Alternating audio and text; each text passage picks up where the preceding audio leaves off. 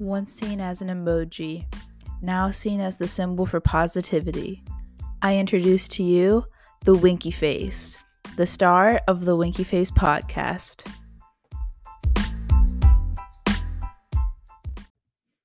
Hi, everyone. Welcome back to another episode of the Winky Face podcast.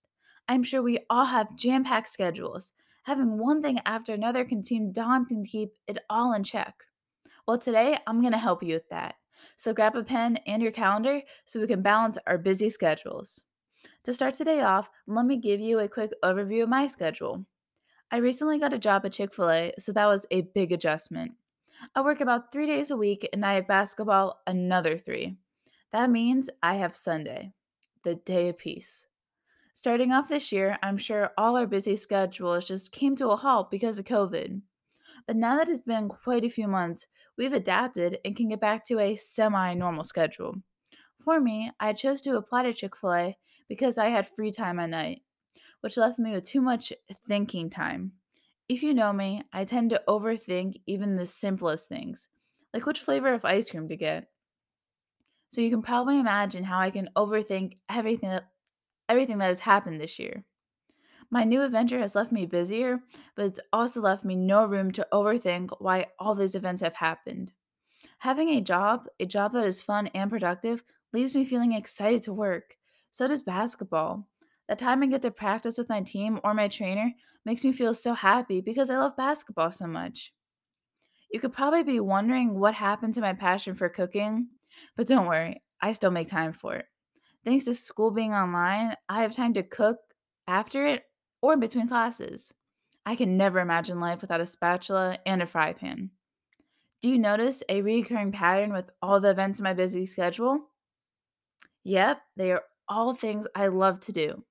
When you start to plan your schedule, make sure you're doing things that make you happy.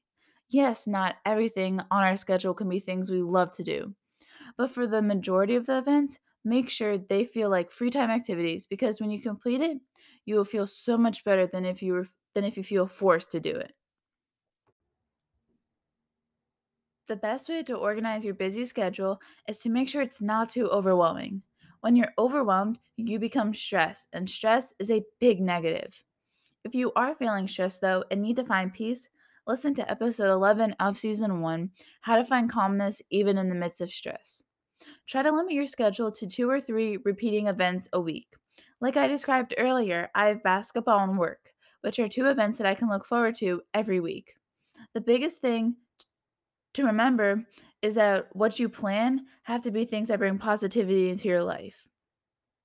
A couple years ago, I was part of a basketball team and it didn't end up working out.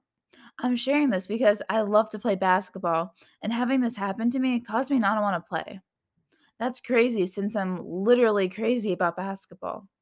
Now that I've switched teams and found a great trainer, I look forward to basketball and can't wait to always work on new skills. If something in your schedule makes you feel nervous, anxious, or just not happy, it's probably not the best thing for you. It's not bringing any positivity into your life. So, evaluate what you've planned so you can make sure every event makes you feel excited to complete it. Organizing. Well, it's not everyone's strength, but it can be simple if you do it correctly. All you have to do to organize your schedule is time the events correctly, and most importantly, give yourself a day of rest. Your body isn't a robot. You have to rest and rejuvenate so you can do all the tasks the best you can. Let's go over all of this one more time before we get into the challenge. First and foremost, make sure you don't overcommit yourself so you don't get stressed. Then evaluate them to see if they truly make you happy. Because as someone once said, choose a job you love and you will never have to work a day in your life. Once you're done evaluating all the events in your schedule, organize them correctly and give yourself a day of rest. For your challenge this week, take a self assessment, a self assessment regarding your schedule. Our schedules could be getting pretty busy again, so we so we need to make sure they are organized the best they could be and they include events and things we love to do. Don't forget to give yourself a day rest so you don't burn out. Also remember that there will be some things we have to do that we necessarily don't consider fun. whether that's school or going to the doctors or going grocery shopping. Having things that don't feel like work or or make you feel excited will balance out our not so good events. Another important thing is to give yourself something to look forward to. This doesn't have to happen every week, but treat yourself to something you love to do every once in a while. This could be going to get your favorite meal or going to the spa. Well, that's it for the challenge. Like I always promise, they are very easy and quick. If you ever have any questions about the challenge, let me know on my Instagram and I'll be more than happy to answer them. I want to thank you so much for listening to today's episode. It means so much to have your support, and I hope I am helping at least one of you.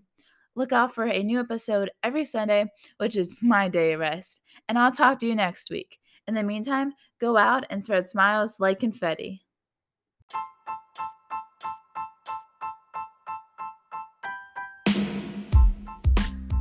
Please share today's episode and go follow at the Winky Face Podcast on Instagram to keep up with the Winky Face Podcast and get behind the scenes.